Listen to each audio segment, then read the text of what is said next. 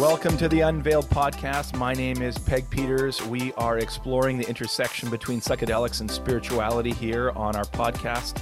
And we are interviewing guides, shamans, researchers, anyone who is interested in this cross-section of what the new renaissance in psychedelics is doing in our culture. And today we have the very special opportunity to talk with Don Lattin. Don is an incredible author, a prolific author. I've read a few of his books. The most recent book that we're going to be discussing today is called God on Psychedelics, Tripping Across the Rubble of Old-Time Religion. Welcome to the show, Don. I'm really excited to have you here. Hey, thanks for having me. It's great to speak with you today. Yeah, so you, I'm going to start kind of where you end because it really situates your story as really. I mean, I found this book really personal, and you had such a beautiful. You've interviewed hundreds and hundreds of people over the course of your lifetime, maybe probably thousands, But this book it feels like it really has this kind of personal feel to it, like you're opening up your story and your journey with God and psychedelics. And so I guess I'm going to just start, Don, with this story you told about in 1989 with the Navajo, and you conclude with that story of reporting for, I think it was the San Francisco Chronicle on right. Was it peyote and the Navajo Church, and so. Take us into that personal experience, and you were supposed to write on it, and here you had a personal encounter. Do you mind taking us into that as kind of the start of this journey with these entheogens? No, I'd be happy to. Well, I was a newspaper reporter for most of my career, from the 70s to 2006. I took a buyout from the San Francisco Chronicle, where I was I covered religion and spirituality for them for about 25 years.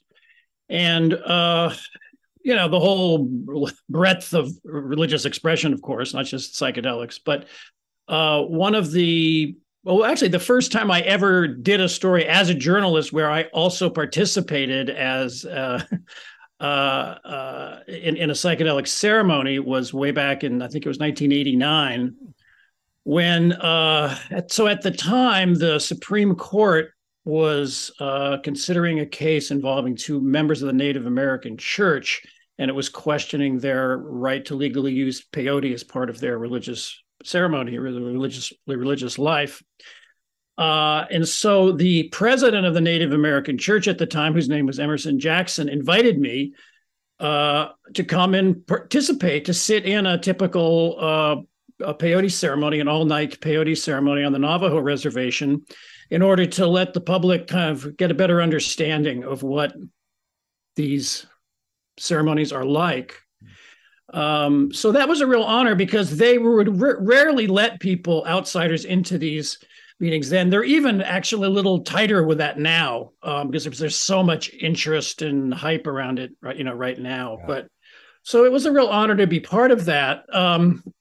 And it was strange because I was going as a newspaper reporter. I wasn't allowed to take any notes, take any photographs during the ceremony, interview people around it. So I was really a participant, but I was torn because I was trying to remember what was happening because I knew I was going to have to write about it. But then, of course, I would go off into my own kind of personal trip, my own kind of personal mystical experiences. So it was a bit of a struggle for me. Yeah. I write about this in the book, partly because the president of the church had not told the people who were had called the meeting that they were letting a outsider. He had proposed to let an outsider come in. So there was a big argument right before. Yeah, so now you're supposed to have this open mystical experience, and you're kind of feeling judged by these First Nations peoples who are questioning why a white guy should even be there. Yeah, so there was this debate, half of it was in Navajo, so I couldn't understand what they were saying. Anyway, so I wasn't, some people wanted me in, and in the end, they agreed to let me sit in. So I came into it with a bit of trepidation. I didn't feel completely welcome. And so during the experience, I got a little paranoid because I didn't really feel welcome. But once the ceremony unfolded and the peyote took effect, I had some very powerful visions and mystical experiences. that, well, for instance, there's a fire that's lovingly tendered in the middle of the teepee all night long. And at one point, you know, I'm staring into the fire, and the ashes, the burning coals, take on the form of a bird, like an eagle, and flies around out the teepee and out the top. And at that moment, I looked across the circle at these old Navajo women, you know, who would hide behind these like peyote fans, you know, feathers and beads, these beautiful fans, and these beautiful old wizened faces of these Native American women. And the one that had been kind of against me coming in lowered her fan and looked across at me and gave me this little smile, like she saw that I saw what this was. And then I felt welcome, right? So that was a real beautiful moment. Yeah, where you kind of accepted as one of them in that moment. Yeah, yeah. So, but I really did get an understanding of how this is not, you know, these meetings are, I mean, often a family will call it to deal with a crisis in the family, whether it's someone struggling with alcoholism or whatever. In this case, it was a young family, a husband and wife with a couple, 2 or 3 kids, and they were going to leave the reservation. And right, they were moving. Yeah, yeah. And the wife wasn't sure she wanted to make the move, and there was some tension in the family. So, you know, it was a mixture of like a family therapy session, mm-hmm. you know, so it's some very personal stuff, and a religious ceremony, kind of like Thanksgiving dinner, because all the relatives were there, yeah. you know, and a very powerful psychedelic experience for everyone. So it was this, there was no separation between the spiritual and the therapeutic or the mm-hmm. recreational or the familiar. It was just, I don't know, it was just unique in that way, I thought at the time for me. Yeah. So looking back on that, Don, that's just that phrase that you just said, that there was no distinction between the therapeutic, the religious, the mystical, and the everyday life of yeah. family dynamics and moving. I think there's something deeply profound about that statement, because I think what's happening in our modern day culture is it's almost like these things are being split apart, right? There's exactly. this medicalization yeah. of psychedelics. It's yeah. all just, you know, it's two therapists in a clinical setting. We put the eye shades on these people and we kind of leave them alone. And it's almost like you just give them a pill, versus I guess I'm going to be in an ayahuasca ceremony with people I don't know in Peru, and it has nothing to do with family or connection. It's just me on my journey. And, you know, and that's a very individualized experience. Right. You're talking about a deeply communal, interconnected, where the mystical and the everyday life and ceremony are part of what it means to be a spiritual being. Yeah, yeah, yeah. And, yeah, and there was even a kind of pardon the word, recreational mm-hmm. aspect to it. You know, I mean, it was all those things. It was all those things together, and it was what's unique about it, or fairly unique about it, is that this was a community of shared, you know, culture and values, exploring this together. And so, you know, one reason I wrote about this in this book is I hadn't really written too much about that. Because at the time, you know, when I wrote that up for the Chronicle, I didn't put myself in the story at all. I mean, mm-hmm. the reader could tell that I was participating, but I didn't talk at all about my own experience, my own mm-hmm. visions or anything. By the way, which is so much about that time, right? As a journalist, you have to, like, the word "I" is like, that's the that's a dirty word. Yeah, yes, I was right. like a dirty word. Yeah, right, and that's the, right. you know, that's kind of the old school, and that's what I came up in. So, you know, it wasn't until I started writing books, you know, really the Harvard Psychedelic Club, which came out in 2010, which was my first, you know, kind of big book about psychedelics. I just put myself in the afterword of that book. I wasn't in the story at all. That was about, you know, 4 guys who crossed paths at Harvard, you know, in the early 60s. A brilliant book, by the way, brilliant. Oh, thank you. Yeah, thank you. So that book was the first time I really felt comfortable putting myself in at all. And that was a little afterword that I wrote. And then I went on, maybe I've gone too far into the other extreme, I don't know. I wrote a memoir, a book that was another group biography, part memoir, called Distilled Spirits, where part of that is a recovery memoir about some of my struggles with other drugs, alcohol and cocaine. So once you do that, once you write a recovery memoir, you have to really just, your life is an open book. Right. Now you've just admitted all that. Now everyone's going to be asking. So it sort of frees you in a way. You know, there's nothing to hide, right? Yeah. So Since then, I've done a book, Changing Our Minds, which was a kind of a more exhaustive look at what's going on in the psychedelic scene, both the therapeutic and the spiritual. In that one, I try to weave my own story in a bit. It's always, as a journalist now, it's always a struggle for me about when to put myself in the story and when to get out of the way. Yeah. You start the book really exploring this Hopkins NYU study on psychedelics and kind of spiritual beliefs, where they pull in different pastors, priests, imam, Buddhist thing. They all never have taken a psychedelic and have been active as a spiritual practitioner in their community, I think was the requirements. It was hard to find both people who had never taken a psychedelic and are, either practicing in their faith. So take us into that. I mean, I've interviewed Hunt Priest on this podcast, who's right. one of the Episcopalian ministers who underwent that study. Right. And it was so transformative to him as an Episcopalian minister that he almost kind of had a about face and said, "I need to explore this. I need to explore this as an opportunity to reform Christianity." And so he started Ligare Ministries. Right. But take me into this. You started interviewing James and Roger and Hunt and these others. Right. Take me into those interviews and what really impacted you from that Hopkins study. Well, it's kind of interesting that, I mean, I kind of played an indirect role in the recruitment of some of these religious professionals, because what happened was I had done magazine stories in a previous book where I'd interviewed Roland Griffiths, who's the principal investigator in that study at Johns Hopkins. And he had started trying to recruit people. And like I said, they're looking for psychedelically naive religious professionals. So these are people that had never done psychedelics, but were open to try it in this, legal, contained, safe container. And so he was having trouble finding anyone. I think he'd found one person. Wow.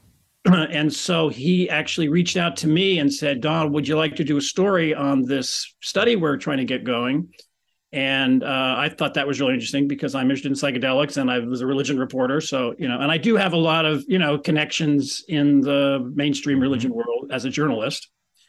So I did that article, which was for this outfit called Religion News Service, kind of like a wire service of religion stories. And so those stories will wind up, say, that particular story was, printed by papers all across the country and some journals and magazines. It was in the Washington Post, but it was also in this Christian publication called Christian Century, which a lot of, kind of moderate to progressive Christian read. So I think Hunt and a couple of the other people actually saw my article in Christian Century, which also had an ad for how to right if you want to get to apply to be a subject. Yeah. So it was kind of funny that when I went back, Hunt is also a character in my new book, and so it was funny to go back years later and talk to these guys and realize that I had some role in right and actually helping pull these people together. Yeah. Yeah. The experiences that people had were, I mean, I interviewed 4 or 5 people who were in the study. A lot of people were hesitant to talk about it. Okay. What do you think that's about? For various reasons. Well, like getting found out in their kind of community, like they want to do this on the sly, but not tell their congregation. Yeah. Well, it's still a pretty radical thing for your minister to do in a lot of, a lot of this culture, I mean, we forget being in the psychedelic bubble, how, like war on drugs is still. Yeah. Yeah. People have, all this preconceived ideas about, drugs and all that. But so I think that's part of it. I mean, it was completely legal. It was a clinical trial that was legal. And I think, some of the clergy who had to get permission or felt they had to get permission from their religious superiors did that. I think Hunt and some of the other Episcopal people talked to their bishops about it. But, they didn't go back to the pulpit and start preaching about how psychedelics were going to save the world, right. And I don't actually think they are personally. So, and I think there's a lot of hype around that. But so I was impressed with kind of the cautious way they approached this and then tried to integrate it in their lives, but didn't start preaching about it right away after one trip, Yeah. Yeah. But, you know, some people like Hunt had a very positive, powerful experience. I mean, as you know, he says he felt the power of the Holy Spirit as like a bodily energy for the first time. And like, yeah. And he talks about getting out of his head for the first time. Getting out of his head. Right. He was an intellectual. His life was this theology, dogma, you know, these kind of rational, kind of post-Protestant, you know, Reformation kind of thinking. And this was an embodied experience where he encountered the divine within, not without in some esoteric way, but actually inside. That I think that's what people are longing for, is a direct encounter with the divine. Yeah, I think a lot of people are, although I don't think most people are. I mean, you know, I mean, I think one of the reasons that the people at Hopkins and NYU had trouble recruiting clergy is they were not particularly religious people for the most part. You know, they're scientists, secular scientists. And they, you know, kind of had this assumption that, well, somebody is in the religion business because they had a mystical experience. Well, that's not necessarily the case at all. That's probably not the case for most people. People get into ministry, as you know, you're a former minister, right? Yeah. For all kinds of reasons, let alone the people in the pews, you know. So I think there's a relatively small number of people, say in your average church, that would be interested in this at all. There are probably a small percentage that are interested in mysticism, no matter how it's occasioned. Yeah. But there are a lot of people. And I think, you know, there are a lot of people in the broader culture or people that have left the churches, some of whom are very interested in this, that are really looking more for personal spiritual experience, you know, rather than reciting belief or, you know, getting wrapped up in the dogma and the denominationalism of organized religion. But some of the other clergy, you know, didn't have such a positive experience as Hunt did, you know. There's an Episcopal chaplain, a woman from Harvard, who had, you know, a kind of a frightening experience of going into this void of nothingness. And she didn't really see at first how this connected to her Christian faith. And she described it as a very, very, very difficult experience. Now, she reconciled that and came out with a kind of a different understanding of that mystical experiences are not always positive and rosy and rainbows and bliss, you know. There's the dark night of the soul, you know, St. John of the Cross and all that. So, and, you know, one of the participants who was a rabbi, he didn't have a very powerful experience himself. And he started questioning some of the presumptions of the researchers. And he kind of saw that they were subtly trying to push people in a particular direction, kind of a new age, in way he put it, kind of pseudo-Christian, Protestant kind of way of approaching this. So he began to question kind of the assumptions of some of the researchers and started, Hunt started Ligare, a Christian psychedelic society. This guy, Rabbi Zach Kamenetz, who's in Berkeley, he started Shefa, which is a Jewish organization. And in his goal there is to find a way for Jews that want to interpret psychedelic experiences through their own faith, through Jewish mysticism, to have a forum to do that, which is great, you know. So there are all kinds of different responses. It'll be interesting to see. Now, the crazy thing is this study hasn't been published yet. I know, and I keep asking, like, what's going on? Why can't you guys release this data? What's going on? It's a good question. I mean, I think there's a couple things going on. For one, you know, Roland Griffiths has cancer, so he's been struggling with cancer treatments. So that's, I think, part of it. But I'm not even sure that's the main thing. You know, they have a lot of different researchers at two medical centers, and they're all trying to agree, I think, about how to write this up. There are a lot of people involved in this study. It's a highly anticipated study. A lot of people are waiting to see what they come up with. A lot of people are questioning already some of the presuppositions that go into this, or questioning the effect of expectancy, you know, how you expect something to happen, whether that happens. You know, there's a lot of critiquing of this study before it even comes out. We don't even know. But yet, you know, when I talk to people like Hunt, and I actually talked to Brian Richards, Bill Richards' son, who is who's a therapist and working at Johns Hopkins, and it seems like you know, one of the things they were really curious about is, does psychedelics kind of create more pro-social connections? Does it create more kind of porous belief systems, or does it create, you know, does it lock down your beliefs more? Are you more open to other world religions, or is certainty less, you know, do you hold on to certainty with a bit of a, with a kind of an open hand? Right. Are you, do you encounter your own, you know, images? Like you mentioned that woman, I forget her name here, but, you know, she said in your book here, there's Rita Powell. Yeah. She said, I didn't see any Christian symbols in my experience, and I was expecting that, and I didn't see that. Some others do see their own symbols, Buddhist or other symbols, right, reflected in their experience. So I think those are really good questions for a study. And you know, as we think about psychedelics coming into the mainstream, will this have a positive effect on helping, you know, move away from these binary in and out categories of them and us and demonizing the other? Is that kind of what we're hoping for from this study? Yeah. Well, I think it could do that, because I think these medicines, these drugs, these entheogens, whatever you want to call them, do deconstruct belief. They deconstruct the self.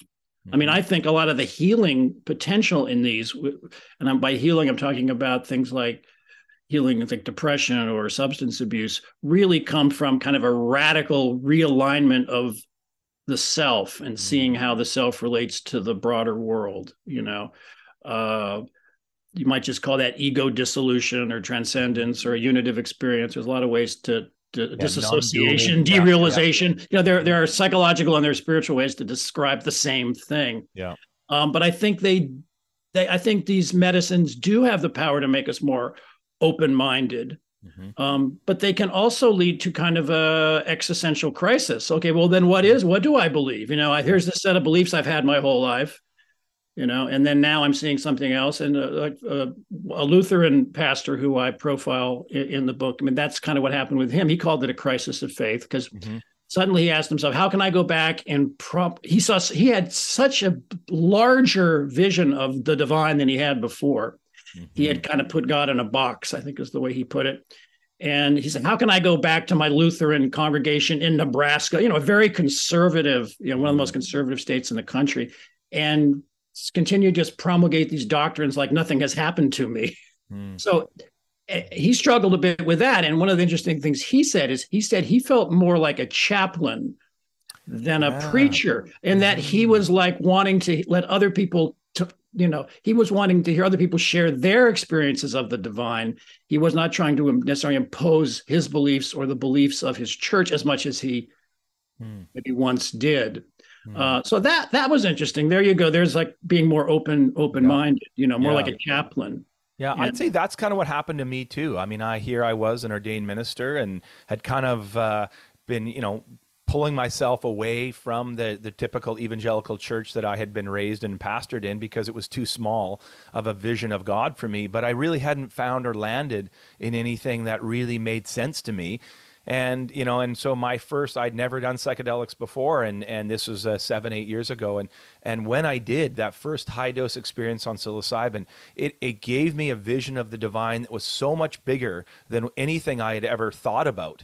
And it was like, how do I stuff this back into a box? I can't. It was an experience I had, not a book I read. It was an encounter I had, a presence. And it was deeply transformative and healing and deeply feminine for me. I think for me, there was a deep deconstruction of patriarchy in ways that, you know, no amount of reading feminist literature had ever done for me, but I had really encountered a part of me and a part of the divine that I'd really, really had bracketed out. And so, yeah, I relate to that of how do I go back to a congregation when this has happened to me. So you were in the Christian Missionary Alliance. Yes. Yeah. You know what I think of when I think of that denomination is, you know, Virginia Brantberg and David Berg of the Children of God cult. Yeah. Oh, and I use the word. I don't always use the word cult, but in their case, it's culty. That's culty. Yeah. Yeah. So I wrote a book called Jesus Freaks, you know, about this murder suicide in that group. So that's what I thought of when I. Oh yeah. Yeah. When I saw that was your denomination. Yeah. No, and I mean, the founder of this denomination, A.B. Simpson, had all these mystical experiences and was really big into the Holy Spirit and that kind of stuff. And so, yeah, this But then it gets, you know, in the modern day, it gets co-opted by so many kind of right-wing evangelical kind of models of moralism and certainty. So yeah, I can relate to these ministers who have these experiences and then are trying to, like, what do I do now kind of thing. Yeah. And so this idea of chaplaincy actually really intrigues me, you know, like that's kind of, you know, like, what would you describe yourself at now? And I would say that kind of language feels inviting to me. If I could help chaplain people through the darkness of their life, the hard times, the good. I love doing weddings and I love doing funerals, and you're like, love, because I don't mind being close to death. I'm okay sitting in those hard places with people, and it's in those moments that they want to ask the big questions. To me, psychedelics is really giving me an opportunity to, yes, work on my own life and heart and open it up, but also to work with people that want to do these kind of journeys, to help them through depression, anxiety, fear, all the kinds of things that we hope the church could help people with. And it just seemed like it had nothing. Like, it was like this communion, this sacrament that we'd been giving, it was really, you know, just flaccid. It's like, yes, you can have this, but it doesn't do much. And somehow this resurgence, again, it's not for everyone, but there's a sacramental nature to the mushroom that when it's done in the right set and setting and the right context of prep and community, it can be a powerful transformation for families and mothers and fathers. And, you know, I just see the community impact on how we can do this in community to really transform people's lives. Yeah. So one of the things I'm looking at in the new book, God on Psychedelics, is these new forms of community. Yeah. And you're probably an example of this yourself. But so for instance, there's a church in the Bay Area called Sacred Garden. Yeah, let's go into Sacred Garden. I thought that was an interesting story, and I kind of, I'd have a whole chapter on them. And then I also write about the ayahuasca churches, which are linked to some of these Brazilian-based movements. Tell me about Bob Otis Stanley. What was he like, and what motivated him to really dive into this Christian community, psychedelic? Yeah, well, Bob is an interesting character. He grew up in Tennessee. He has kind of Quaker roots, but he was brought up in the Methodist Church, and he was a spiritual seeker. He went to India, got into psychedelics, kind of the familiar story of the boomer, or in his case, kind of post-boomer generation. And so he came out to the Bay Area and lives in Oakland, across the bay from San Francisco. And he and some other people were involved in a decriminalization campaign. They called it for a while, Decriminalize Nature, where they were trying to convince the city council they can't really decriminalize any drugs, but they can direct the police department to lay off the local psychonauts. And so actually Oakland was the second city to do this. Denver was the first one. And then Oakland, California was the second city. The city council agreed to they passed this decriminalization measure. So the church kind of grew out of that. So it's kind of interesting. It's how they were kind of laying kind of the legal foundation. I mean, some people question whether this is actually legal under state and federal law. That's lawyers argue that, based on freedom of religion. But anyway, they over the last few years, they've been slowly coming above ground. First time I wrote about them, they didn't want me to for a newspaper article. They didn't want me to use their names, but in the last 2 or 3 years, a lot of people are more comfortable, going public with this kind of work, and they're an example of that. So anyway, they have what they call, I think maybe you've used this term too, postmodern church, where they're really, you can pretty much believe anything you want and be a member of the Sacred Garden Church. There's the creed they have, which is, I guess it's kind of a pseudo creed, but basically they say, you believe that there's the possibility that entheogens, psychedelics used with caution and respect, can open us up to divine presence, have the possibility of opening us up to divine presence in this lifetime. That's more or less what the statement of faith is. But there's no, they're not telling you what the divine is, whether these entities or experiences you have. It's up to you to interpret that. Mm-hmm. It reminded me a bit of the 12-step AA groups where mm-hmm. they write about having a spiritual awakening and connecting to the God as we understand him is the language they use in mm-hmm. AA. That kind of, like we say before, open-ended exploration of the divine. So one of the things I was impressed with at Sacred Garden is, you know, they require prospective members to spend 3 months going to various events where no psychedelics, no sacred plant medicines are used. So they get to know you, you get to know them. They check you out medically. You know, do you have any medical or psychological conditions that might be a red flag? So they're cautious about this, and they are really trying to form a community. It's not like a retreat center where you go off for a weekend, have mm-hmm. your trip, and then you go back to your life. They're really trying to build a community, you know, and a bit like we were talking about before with the Native American Church. Mm-hmm. It's a newly formed community, so it's a little trickier. Everyone does not come out of this exact same culture. But so I joined this church as a journalist, participant, observer, but also sincerely as a prospective member. Okay. I mean, I was open to the possibility of not just as a journalist, but as a human mm-hmm. Joining. In the end, I decided it really wasn't my cup of tea, okay. but I did go through the process. I did have a psychedelic initiation with a sacrament called changa, which is a dried blend of basically the same plants that would be in the ayahuasca tea, but you smoke it. And they have a ceremony up in the hills above Oakland. There's a nice park called Redwood. Now, were you in a group? Was it a group ceremony? It was a group ceremony of I did it twice with two different times. It was just, you know, 5 or 6 people out in nature. Yeah. And there was a lot of preparation before, integration afterwards, you know, and it was a powerful experience for me in many ways.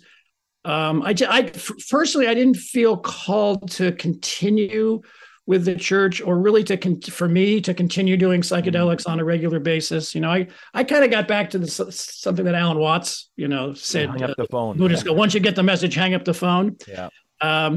And people that are in the psychedelic business hate that line, I've found, but, or some do, but, you know, so I'm just at a stage in my life where I don't feel like I want to be tripping every week or even every month, you know, mm-hmm.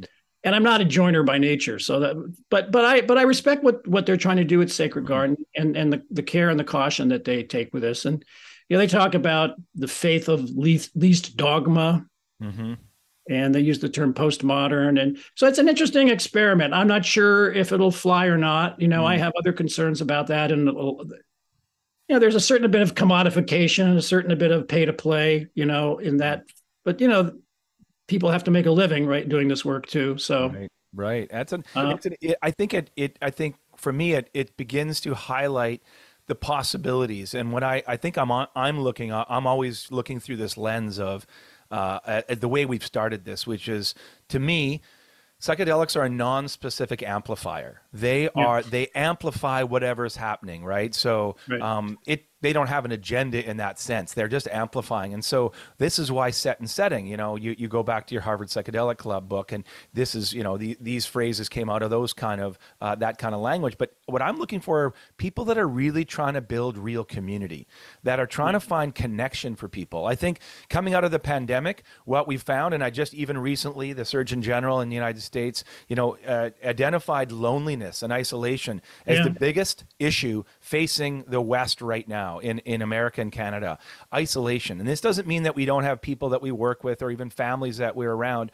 but that we don't have anyone that we can really talk about things at a deep, intimate level. It's all just kind of, you know, transactional kind of language. Yeah. And I think people are longing for true connection, to be really seen and known. And if psychedelics can help create those authentic communities where we can be honest and open and be safe with one another, that to me is that's the stuff I'm looking for, is who's building good community. Yeah, and I think a lot of young people, I mean, younger than me, I'm pushing 70, right, are really looking for that. You know, back in the 60s and 70s, we kind of had that feeling more. We kind of had that, the counterculture kind of had that. Yeah. that feeling that we're kind of in this together, you know? And I think a lot of younger people, even before COVID, but even more so after COVID, are really isolated and looking for some kind of a common culture to, you know, really, and like I say, be real with each other, right? Yeah, and really get into some, and so I think it doesn't have to be psychedelics. You know, I really see the psychedelic, so-called psychedelic renaissance as part of this broader kind of reimagining of religion, the whole small group movement. Mm-hmm. Yep. You know, whether it's men's groups, women's groups, you know, house churches, Bible study groups, you know, yoga, ecstatic dance, 12-step fellowships, or psychedelic churches and fellowships. Yeah. No, that to me, Don, is I've been seeing this too. And what you just said, or you just listed like 6 or 7 of these social things that are really coming online right now. And I think we've also seen the rise of, you know, in 2020, really Zoom came into our existence, right? And so before that, you know, we had a little bit of technology that could do that, but the pandemic forced technology to be able to, we can have groups of people meeting online through these kind of ways. Now, they don't replace community, but they're a really good starting place where you can actually see people's face, and the technology is good enough that it actually, we can what we call co-regulate with one another. I mean, there's some studies out of Vancouver Island University with an organization that I've been tracking, that you can, they use something called polyvagal, which is the idea of sitting in a circle, and as we see each other on Zoom, our nervous systems are actually calming down through a safe kind of group. Well, that's brand new. We didn't have this technology, you know, even 10 years ago. So this idea that you could find groups of people that you could find affinity with, that you can connect with, is a really beautiful, you know, that technology has offered us, but it's no replacement for actually getting together with a real group of people around a campfire, with men's work, or, you know, as you were saying, with all the other little small groups and house churches and yoga groups and sangha groups and psychedelic groups. And I think that's what people are longing for, is to be seen in a smaller community like that. Yeah, for sure. For sure. I mean, I'm getting a little tired of the Zoom world. Yeah, I know. Myself. I know. Yeah.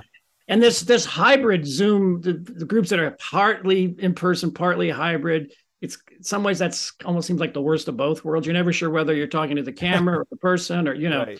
We'll see how it all plays out. Yeah, but I'm ready to dump Zoom myself. Dump Zoom. Yeah. Well, I wouldn't get a chance to talk with you then. That's true. No, you're right. No, it's a great tool. It's a great tool. Yeah. You talk about Reverend John Mabry. Yeah. He is a Christian minister, and he's written a book, I think it's called Sacred Journey, all about shamanism and Christianity, and kind of mixing. He's part of you get into his story a little bit. Can you kind of tell us a little bit about John and what his contributions to Christianity and psychedelics? Yeah, well, John was. I think he wanted to become join the, I think he grew up in Southern Baptist, I think, or evangelical church. And like you, kind of rejected kind of the smallness of that. I think he wanted to become, I think he started working with Matthew Fox, you know, around the time Matthew Fox was getting defrocked or kicked out of the Catholic Church and became an Episcopal church. So he had an Institute for Creation Spirituality here in the Bay Area. So John was involved with that. I think he wanted to maybe become an Episcopal priest, but he couldn't afford the cost of seminary. So he wound up being a priest in not a Catholic, but not Roman group for a while. And then he wound up pastoring a United Church of Christ, UCC Church, which is, you know, one of the more progressive, liberal, you know, Protestant denominations. And, you know, wrote a lot of books about Christian mysticism. He's a real authority on Christian mysticism. He's teaching spiritual direction at a place called the Chaplaincy Institute, which is an interfaith. We're talking about chaplains before, you know, this is an interfaith chaplain. He's a Christian, but he's teaching at an interfaith chaplaincy institute. He's also my publisher. He's the guy who started Apocryphile Press. To publishes both his books and other people's books. So they have this kind of interest. He has this little interesting small publishing house, which picked up God on Psychedelics. So So it's a bit incestuous. Well, I mean, he's, but more than that, I'd say it's he's realizing there's an appetite for this kind of work, and some of the other publishing houses may not be as interested. But this, you know, at least his book on, I don't know, have you looked at his book? I think it's called Sacred Journey. I think that's what it's called. I haven't seen that one. I've seen his book on the Gospel of Thomas. Yes, yeah, really interesting. Yeah, which is another on sort of a introductory guide to Christian mysticism. Yeah, but he's a great resource because he really knows the history of Christian mysticism inside and out, and is a great popularizer, explainer of that to a general audience, which is something I appreciate as a journalist. Yeah. What I really liked about his writing is he really gets, he kind of pushes, you know, he says psychedelics is just part of any kind of altered state experience. You don't necessarily just need plant medicines, that altered state experiences have been part of human history for as long as we, you know, have been on this planet as human beings. And so he says, whether that's drumming, you know, using shamanic drumming, trance-based learning.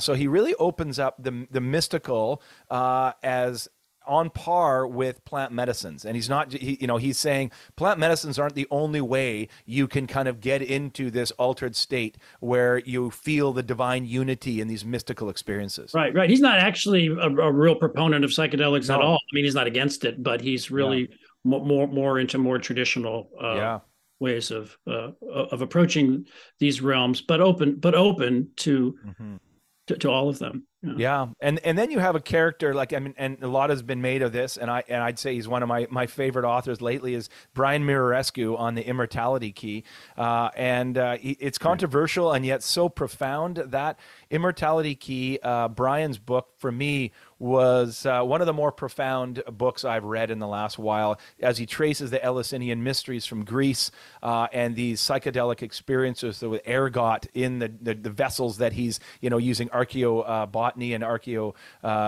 these, you know, ways of finding these vessels. And he traces them to early Christianity. And he says that there is evidence here, at least is, well, this is what he's arguing, right? So I'd love to get your take. He's arguing that. I don't think he proves it at all. I mean, it's a really interesting idea. Yeah. And I mean, I take a pretty critical slant on that. Hey, book. Take me, take me into that. What do you think? Yeah, well, I mean, not just me. I mean, I actually went out to interviewed some, John Mabry's one of them, but another a real scholar of Christian mysticism. And, you know, and actually, if you, there's an interesting conversation, the interview Brian had with a guy who's at Harvard, Charlie Stang, Jennifer, and they had an interesting debate. And he basically, Brian concedes in this interview that he didn't really find the link between the Eleusinian mysteries and Christianity. It's really speculation. Doesn't mean it didn't happen, but he really doesn't prove that link. And then there's this idea, I mean, Brian is really resurrecting this idea that's been kicking around for a long time called the pagan continuity theory. Yeah. Albert Hoffman, the guy who synthesized LSD, Gordon Wasson, the famous banker, mushroom specialist, and the other guy, Carl Ruck. They put out a book years ago, laid out this whole thing. So Brian's book is really kind of resurrecting that idea.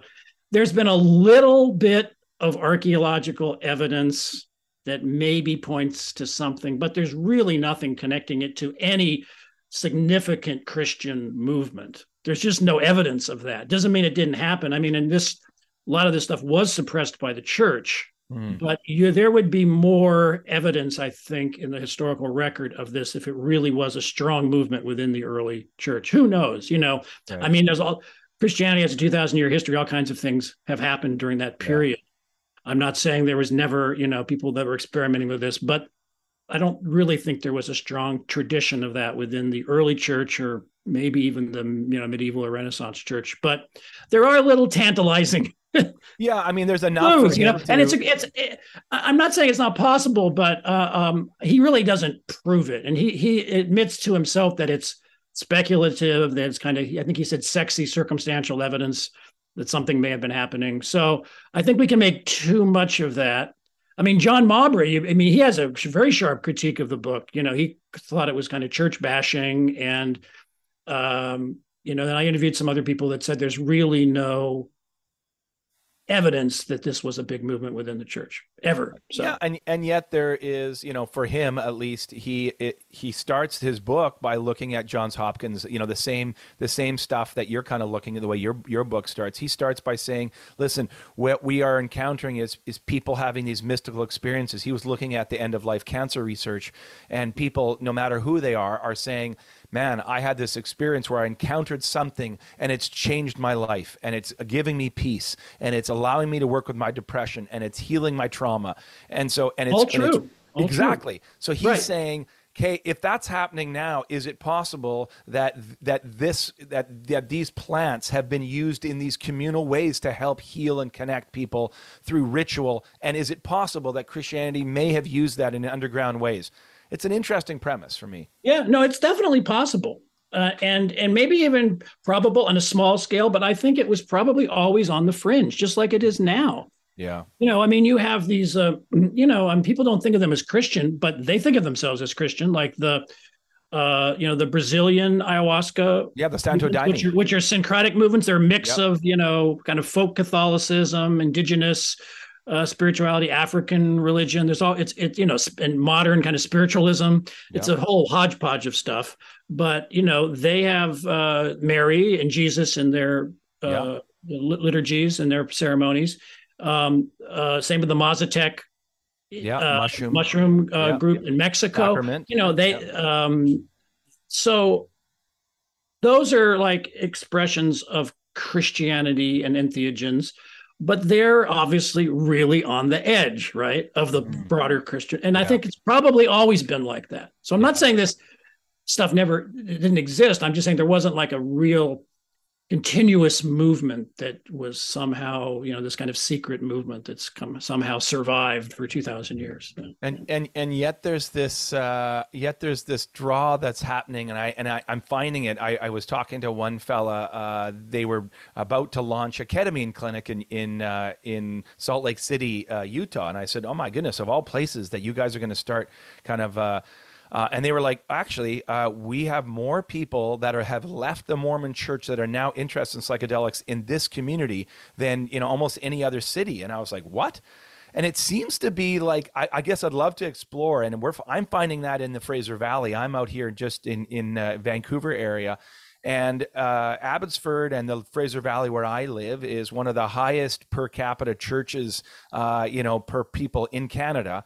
And yet this is where people are leaving that faith. And yet they're not willing necessarily to become Catholic or even to walk away fully from faith. They still have some kind of spiritual longing, and psychedelics have become a place where they go, hey, I can still be spiritual but not religious, and these entheogens are helping me really reconnect with that divine in ways that are not necessarily given to me in the forms that they used to be given. It's not patriarchal. It's not you have to do this with a priest. It's personal, and yet there's a longing for a community. So I'm finding that these spiritual, you know, these religious communities almost become hotbeds of places where psychedelics seem to be. Yeah, that's really interesting. Yeah, I mean, you mentioned Utah. There's, it's not a ketamine clinic, but there's a church. I think it's called the Divine Assembly, the Mushroom Church. It's they're all mostly Mormons or ex-Mormons, and I think the guy leading it is a Republican state senator and former Mormon.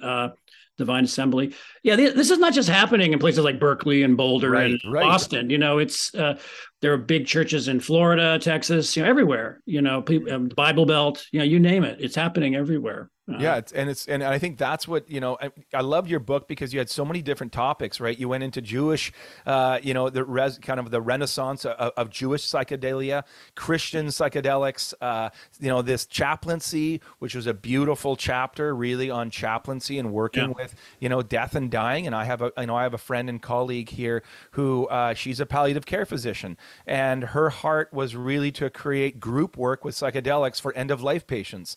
And so now she's been given a clinical trial with Health Canada to run these groups for end-of-life cancer patients. And what she tells me, as I've done research with her and done video and these kinds of things documenting this, is she says what people are looking for is not just a one-off psychedelic experience, but the power is that they're doing this in a group. And all of these people are now addressing their death and their mortality together. And psychedelics helps enhance that connection for each other. Well, that's beautiful. Yeah. It is. It's profound. And you know, it's, she'd be a great person to kind of talk with, because she's doing this kind of legal work in these group models. And she says they're deeply spiritual. And I don't know, as a physician, I don't really know, have the language to really, you know, to talk about this, but we need chaplains to be trained in this kind of work, because I mean, she really talks about, we need these kinds of people, psychedelic trained chaplains that can work with these folks that are facing end of life. And so I mean, I love that chapter. And then I want to kind of dive into, you know, you mentioned in the beginning, you talked really personally about your recovery, your addiction, and looked at kind of psychedelic recovery. Kind of take us into that story, because you had some really interesting stuff of Bill, the founder of AA, and he had a really interesting letter to Carl Jung, and talking about importance of psychedelics really in the foundation of the AA and recovery movement, but which is controversial now as obviously an abstinence only kind of framework. So take me into that story that you were very open and personal about. Well, I mentioned that I wrote this book called Distilled Spirits. It came out in 2012, University of California Press. And the subtitle is Getting High, Then Sober, with a famous writer, a forgotten philosopher, and a hopeless drunk. The famous writer is Aldous Huxley. The forgotten philosopher is a guy named Gerald Hurd, who's mostly been forgotten, but was very influential in the early psychedelic scene and the sort of spiritual scene in the 30s and 40s, and then into psychedelics in the 50s. And then the hopeless drunk was Bill Wilson, the co-founder of AA. And so I had my own experience. You know, I was a newspaper reporter. Drinking was a big part of the culture. You know, I was a heavy drinker, you might say, for many years. And, you know, but probably, looking back on it now, I'd say a highly functioning alcoholic. You know, I never lost my job. I never lost my house. I wasn't like in the gutter or anything, but I was definitely a lot of control with my drinking, and then with cocaine, the combination of the two. So I did the classic, went to rehab, rehab program, and over a period of about this is back around 2004. So it's been a while, almost 20 years, Wow. So I'm about 17 years sober in terms of alcohol and cocaine. And for many years, I didn't do any drugs at all, no psychedelics, no marijuana. I mean, nothing stronger than a double espresso. And then when I started doing my reporting for my previous book, which is called Changing Our Minds, Psychedelic Sacraments and the New Psychotherapy, which, by the way, came out a year before. How to change Your Mind. I know. You're like, oh, you copied him. I'm like, no, because I read yours first. And I'm like, this was the first one. Yeah, well, they're both similar. We both, explore some of the same territory. Anyway, his book, he sold a few more copies than me. Yeah, I got you. Anyway, so where was I? Okay, so I started doing, I decided if I'm going to write about the spiritual and therapeutic expression of psychedelic work, I need to experience it, as a journalist. So I very gingerly dipped my toe into first going to some ayahuasca ceremonies in Brazil and elsewhere, and working with a therapist as a journalist, but also, myself. And then, of course, interviewing, dozens of people who are doing the research, the therapists, the patients, the volunteer subjects. So I got back into psychedelics, and when I was working on Distilled Spirits, I knew that Bill Wilson, had experimented with LSD in the 1950s. He didn't get sober with LSD. I mean, he got sober in the 30s, although he was at this treatment center in New York where they did have a kind of a cocktail that had some psychoactive plants in it, henbane and some other psychoactive herbs. So his revelation which led to the founding of AA, may have had something to do with sacred plant medicines. That's a little iffy, exactly how much it had to do. But anyway, 20 years later, LSD was in the news. It was a promising new experimental drug. It was still legal. It was being used a lot to help alcoholics. A lot of the research was up in Canada, actually. Yeah, in the Weyburn Mental Hospital. Canada was really leading the way in some, and in England too, a guy named Sanderson. But anyway, so Wilson heard about the people using LSD to treat alcoholism and got very interested in it, and wound up having his own little psychedelic salon with some interesting characters in New York and Los Angeles, one of whom was Aldous Huxley, famous writer. And now he was already sober, but he was suffering from depression, and also Bill Wilson was, and lifelong suffering with depression. And he was addicted to tobacco, which is the drug that killed him in the end. He actually died from his tobacco addiction. So he was interested in experimenting with LSD, both to see how it could be used to help alcoholics and personally how it could be used to help him with his depression and his tobacco addiction. And this was very controversial within AA, which was and is, for the most part, an abstinence-only program. Mm-hmm. So AA was never quite sure how to handle Bill's period, which went from like 1956 to maybe the early 60s when he was experimenting with LSD.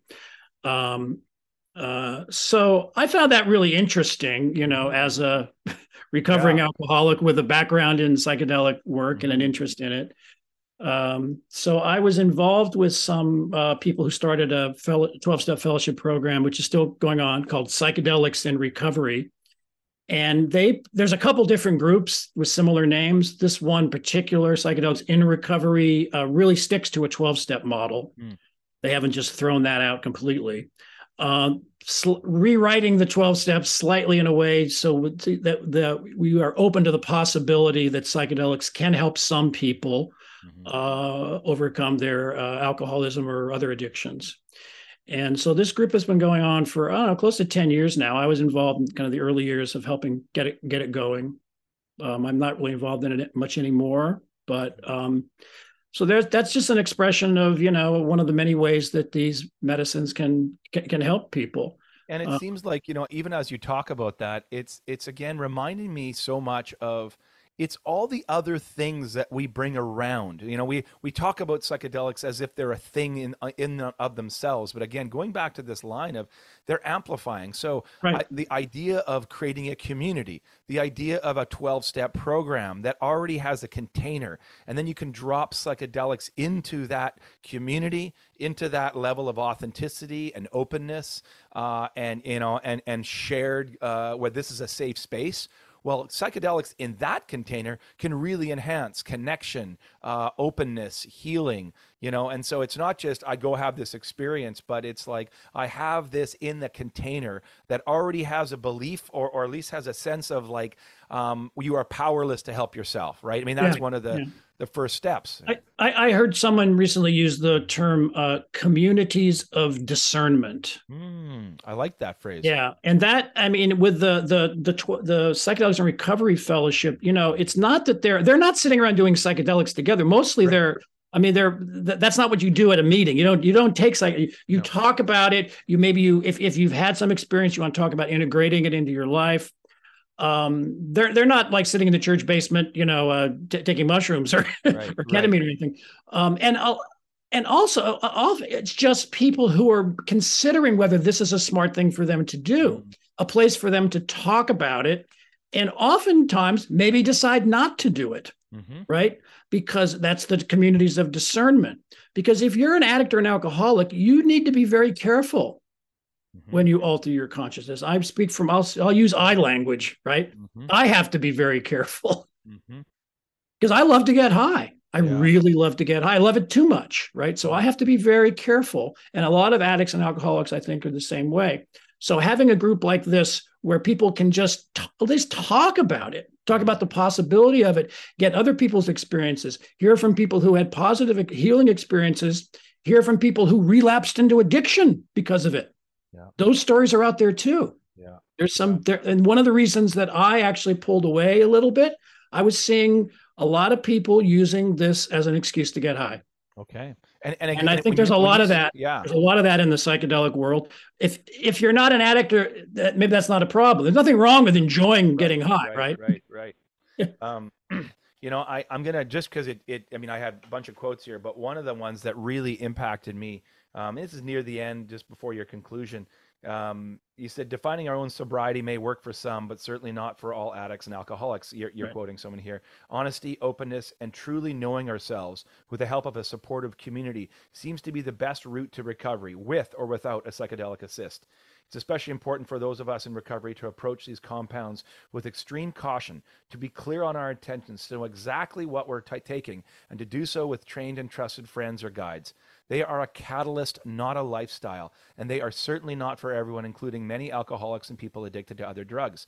Then you end this, you quote Houston Smith, and he says, as addicts, we know how easy that is to get to the state of, to change your state, to get high, if you will.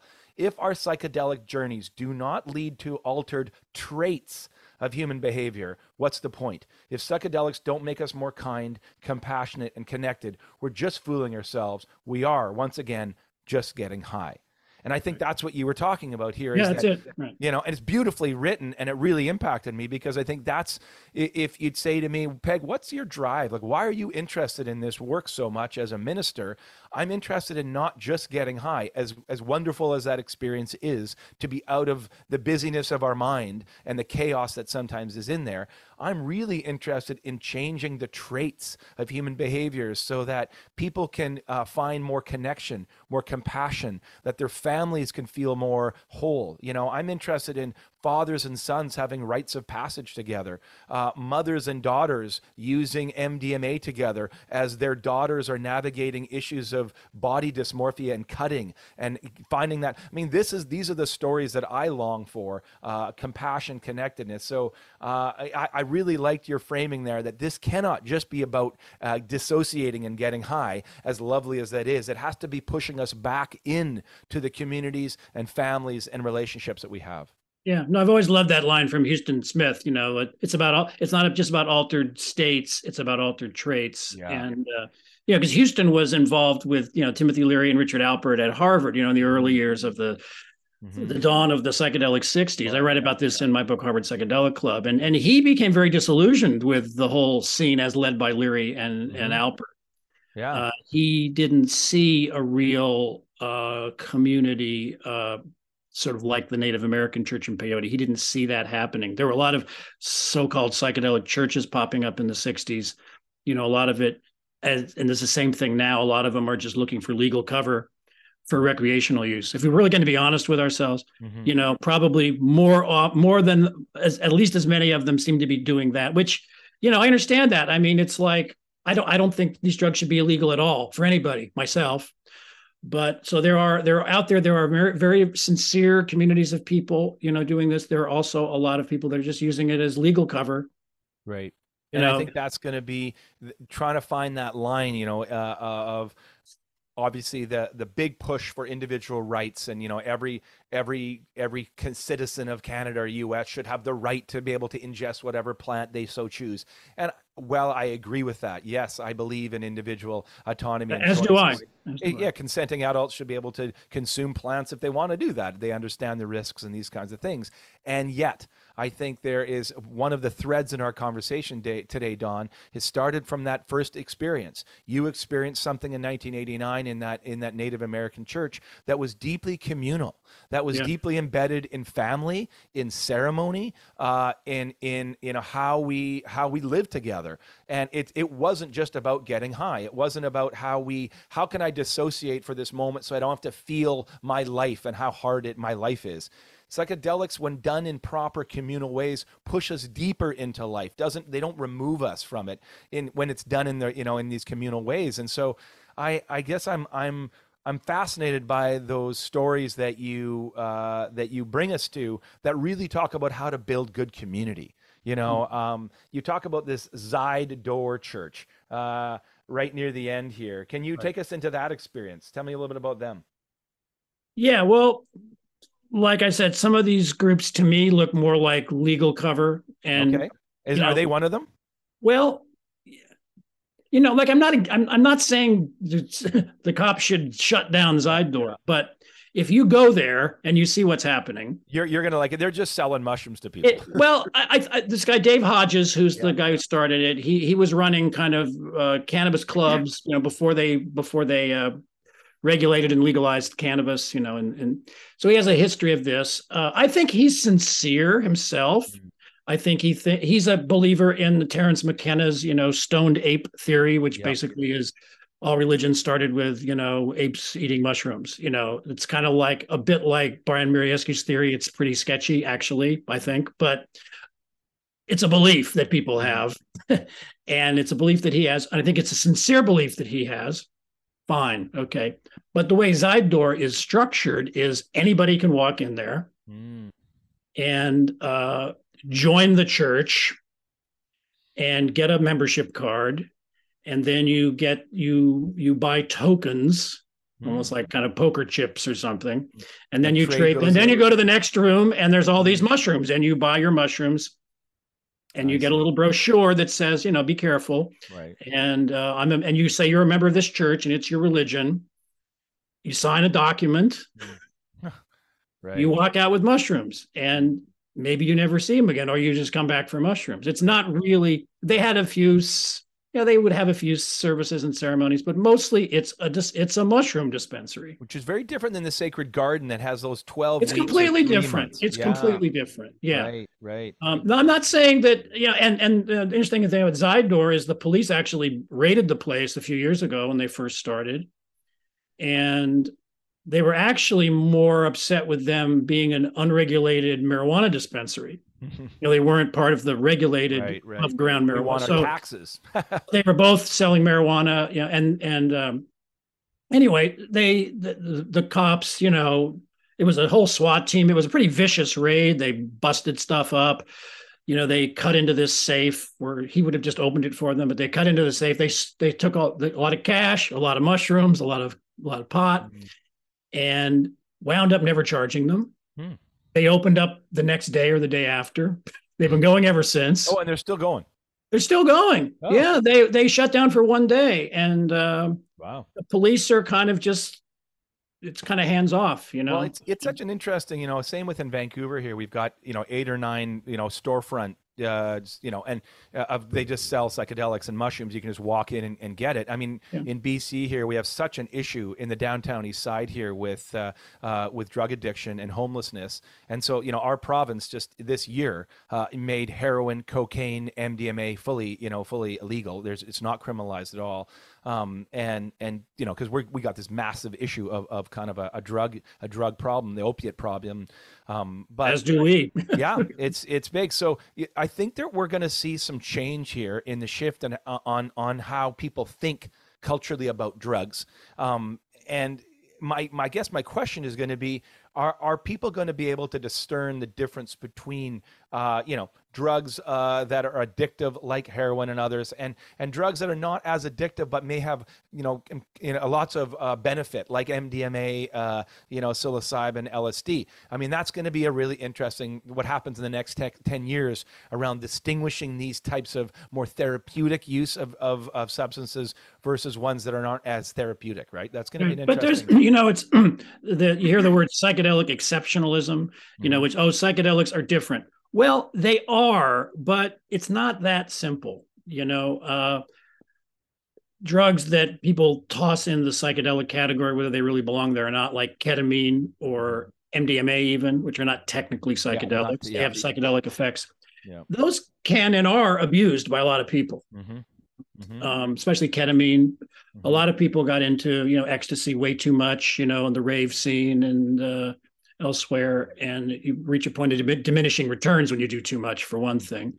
So, you know, it's not, and you know, there are other people, for instance, that can handle heroin or opium their whole life, you know. So we have to also not fall into this trap of, oh, there's good drugs and there's bad drugs, you know. Yes, maybe drugs like heroin can be more addictive. Of course, so are alcohol and cigarettes. Yeah, alcohol is the worst. I mean, let's just be honest right here as far as addiction. So And it is, there was just, I just posted this on my Facebook page. There's an interesting study that was just released yesterday. It was a survey. I forget the guy who did it, but it was a survey of people that are into drugs, both psychedelics and other drugs, and also people that are into like spirituality, spiritual, but not religious, kind of seeker groups. So it was a survey, I think about 700 people wound up taking the survey, and they found that something like 75% of the people who were doing psychedelics said it was at least partly a spiritual quest. 75%. Wow. But much lower with other drugs, right? So there is a difference. Yeah, yeah. There definitely is a difference, but all drugs can be misused and abused. Yeah. And all drugs can be used cautiously. You know, it's not just, you know, good drugs, bad drugs. It's more complicated than that. You end your book, and it's not the end of this conversation, but it's a really important, because you mentioned ketamine. You end your book by talking about working with your physician and for a ketamine therapy and having an in-home ketamine experience. And you said this: over the years, I've come to see my in-home sessions as a holy trinity of psychedelic use, therapeutic, spiritual, and recreational. Therapeutic, because I've found ketamine to be a better therapeutic treatment than traditional antidepressants. Spiritual, because I will occasionally fall into a mystical, non-dual state of consciousness. And recreational, because like I said in the introduction, I really like getting high, and ketamine can take me there. So, you know, and then you have this... And that's why I have to be really careful with ketamine, because I see that, you know... And people who know me say, Don, are you sure that's, you know, so far so good. I mean, you know, I do it in a specific container. Yeah, tell me about it. You kind of do what, you don't do it more than once a week. Yeah, and not even every week, but never more than once a week. Okay. And it's prescribed by a doctor who is, who it's legal, you know, it's not Schedule I. So you know, one of the great things about it is it comes from a pharmacy, a compounding pharmacy. So you know exactly what you're getting. Yeah. You know the exact dose, which is not the case with the way most people do drugs or illicit drugs on the street. So I basically I call it my ketamine music meditation. That's the word that and so I have a playlist of evocative music, which has personal meaning for me in various ways, right? And so I'll put on. So I'll take maybe 3 lozenges. 300 milligrams, and I lay down. Often it's before sunrise, first thing in the morning, you know, down in my basement kind of studio here, which you can see behind me is that bed right there. I will put on eye shades, you know, the standard protocol, eye shades, headphones, listen to the music. You keep the ketamine in your mouth for 15 minutes, so absorb, and it's much gentler than like an injection of ketamine. Yeah, Yeah. But so the whole thing the playlist goes on for about 70 minutes, 80 minutes. That's when I know it's time to get up. I never get up beforehand. Sometimes I will have with the same dose, it'll be a very mild psychoactive effect. Other times it will be a very powerful, total kind of unitive, metaphysical, mystical experience, an out-of-body experience, usually very pleasant, occasionally frightening. But I'm experienced enough with this and with other substances that I think I know what I'm doing. It's not something for everybody. I mean, a lot of people think you should always have a guide right there with you. My wife is upstairs, so if something happens, you know...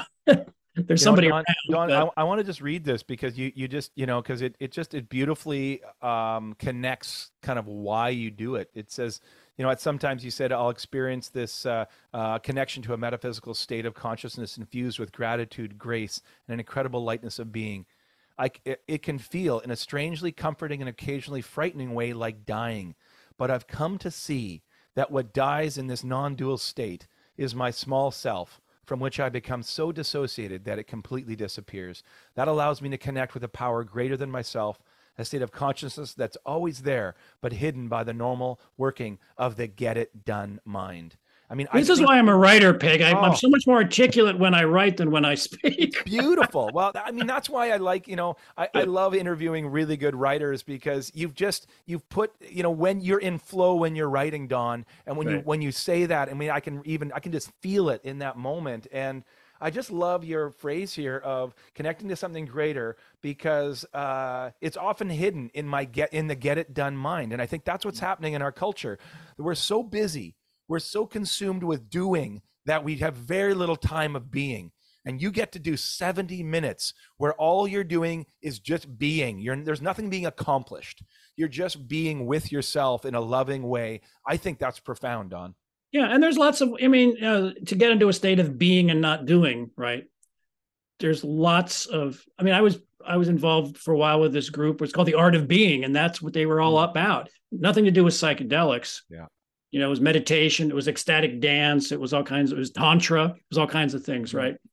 But yeah, and personally, I mean, that's how my mind works, you know, it's always I mean, I am kind of a sort of a strategic thinker. I'm always like on the next thing.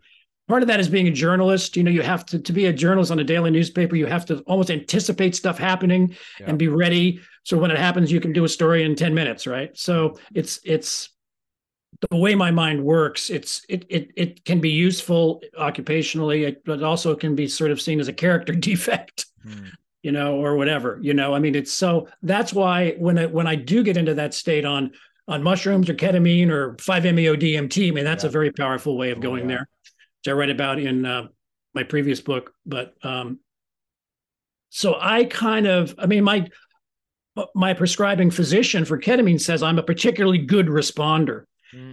Is how he puts it. And I think it's because I really kind of need it because my normal working of my mind is that doing, you know. Have you come across, I can't see it here, that Daniel McQueen's book, A Psychedelic Cannabis? Have you read that book yet? He's a Denver researcher. No. It's Don, you're really going to like it. It's a really important book, I think, in psychedelics right now. And he's looking at therapeutic methods and unique blends to treat trauma and transform consciousness using a blend of high dose THC, sativa, indica, and kind of a middle hybrid. And he's created a protocol for people to do at-home experiences with cannabis that are psychedelic. Now, again, I've smoked cannabis and used cannabis a long time. I'd never encountered it as psychedelic. Using his protocol and his way of blending, it really was a profound experience and equal to many of the psychedelic experiences I've had. And his argument is to say, can re-encounter cannabis in a way that could really be therapeutic for people for at-home use, doing things just like you do with, you know, headphones and eye shades for 70 minutes by yourself with a playlist, so you could go back and lay back into this place of being and connection. And so to me, his research is really profound, and he's doing this out of Colorado. And I've talked to a number of therapists that have been trained and are starting to use cannabis in this way. I think there's lots of potential there too. So I'd love to hear your thoughts on that one day. Yeah. Yeah. Well, you know, I mean, especially the cannabis these days, you know, is in some ways as strong or stronger than a mushroom trip. It can be. Yeah. Because I actually am not a good responder to cannabis. Okay. I mean, I smoked it a lot back in college, but since then I just didn't like the effect it had on me. Mm-hmm. You know, but so I'm not saying I wouldn't be open to maybe trying that, but everyone's different. Everyone reacts in, you know, a way. I mean, there's a person I know in the psychedelics and recovery who was basically a marijuana addict. Mm-hmm. You know, kind of the wake and bake, right? Yep. You know, get up and you know, he's been struggling to find a way to use cannabis as a spiritual tool like this, but it's tricky for him. Because he's basically, that was his problem drug, right? It would be like me saying, I'm going to use alcohol to find a way for vodka and cocaine to be a spiritual path. Well, I don't think I'm the right person for that. Right. Yeah, no, I've wrecked that option. Yeah, that one's abused, right? Maybe in the final here, you have a really beautiful conversation with Brother David, a Christian thinker who is really talking about, you know, Jesus, encountering Jesus as an experiential thing rather than a dogma or, again, a belief thing, about trying to find a personal connection with the divine in that way.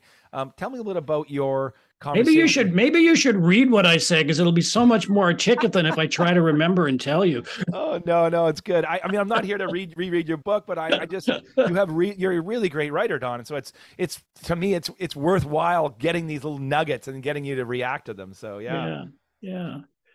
Well, Brother David, I mean, he's still alive. He must be, I haven't heard much from him lately. He's still around. I wasn't sure. I checked, it must be in his 90s now, I guess. Wow. So I ran into him. I was actually doing I think it was an article I was writing for the Chronicle many years ago on retreat centers. Mm-hmm. And there's a place, Esalen is, of course, the famous, human potential movement Mecca at Big Sur. There's a place a little farther down Highway 1 called Immaculate Heart Hermitage, also called New Camaldoli Hermitage, which is a Benedictine Catholic retreat center, monastery, where a lot of the monks are hermits. They are off on their own. And so anyway, I spent a couple of weeks there as a journalist writing about retreat centers. And I ran into, I think I talked to Brother David before, but the scene I'm writing about there is, we're just taking a hike, on this road over the beautiful Big Sur coast, the cliffs and the waves. And it's just one of the most spectacular spots on earth, in my opinion. It just really that place opens you up. Talk about psychedelics opening up. That environment really opens me up. And he was just talking about how, we were talking about Jesus and how, what was unique about Jesus. And I can't remember the quote. That might be better for you to read the quote, but basically how Jesus was talking about everyday life, and not about theology, and that this shift towards, kind of from, some people call it a shift from word-based religion to experience-based religion, the shift to personal experience rather than belief. That's kind of what Jesus was also about. I mean, he was obviously an iconoclast, right? Mm-hmm. Challenging the, breaking down walls of his time. And so he was just making some, if I'm remembering it right, he was making some parallels, between what Jesus was all about and kind of what's happening in the broader spiritual sense. And then he was talking about, in another forum, Brother David was talking about psychedelics and the church, and he's basically the can I read it? Yeah, please. It's your very last page. Because I think he says in whatever form so he's talking about how, should churches get into this or not, right? Yeah. In whatever form we dare to approach the holy, we must always do so with fear and trembling. We must do everything we can to prepare ourselves. There is reason to fear overconfident blundering into the presence of a power that takes us beyond ourselves. Yet there is still greater reason to fear a timidity that shrinks from the experience of ultimate communion. Then I say, Brother David was not saying that the stuff of organized religion, doctrine, ethics, ritual are unimportant, but they really only work if they, quote, give us fresh access to that primary experience from which they well up as from their source. And he ends by saying, even churches can become wastelands if they close themselves off from the living waters of the Spirit. Wow. I think that's the really quote that powerful. I end the book with. So. And it's Don, I mean, that, I think when I read that, I mean, I sat and I got emotional, because I think, man, the church is becoming a wasteland because it has closed itself off from spirit, the life-giving spirit that people are longing for right now. And I guess I just see that psychedelics is one way that we could bring spirit back to, these symbols that have been for so many destructive, alienating, hurtful. And maybe there's a new renaissance of a really, something beautiful here where the spirit can flow once again and heal and connect people. So thank you for that, for bringing us to think about psychedelics beyond just the medicalization language that we often hear. People get fascinated with the neurobiology and all that. But this book, to me, really started to root it down into the need for community. for the need for human beings to find small groups, whether that is in chaplaincy or recovery programs or spiritual communities. I just think that's what this book was about. It's about coming back to community as really the place where we can heal. And I found it very inspiring, Don. So thank you so much for your contribution to this work and for a lifetime, really, of keeping this conversation open, right? Of that the spirituality of our encounter with the divine through these plants is can open up and change our life, right? It can actually change not just our state, but our traits of who we are and how we live. Oh, well, thank you so much, and just let it be so. Oh, amen, yeah. Brother. Thanks a lot for joining me, Don, and I look forward to more conversations on this topic in the future. Great. Thanks again. I really enjoyed talking with you.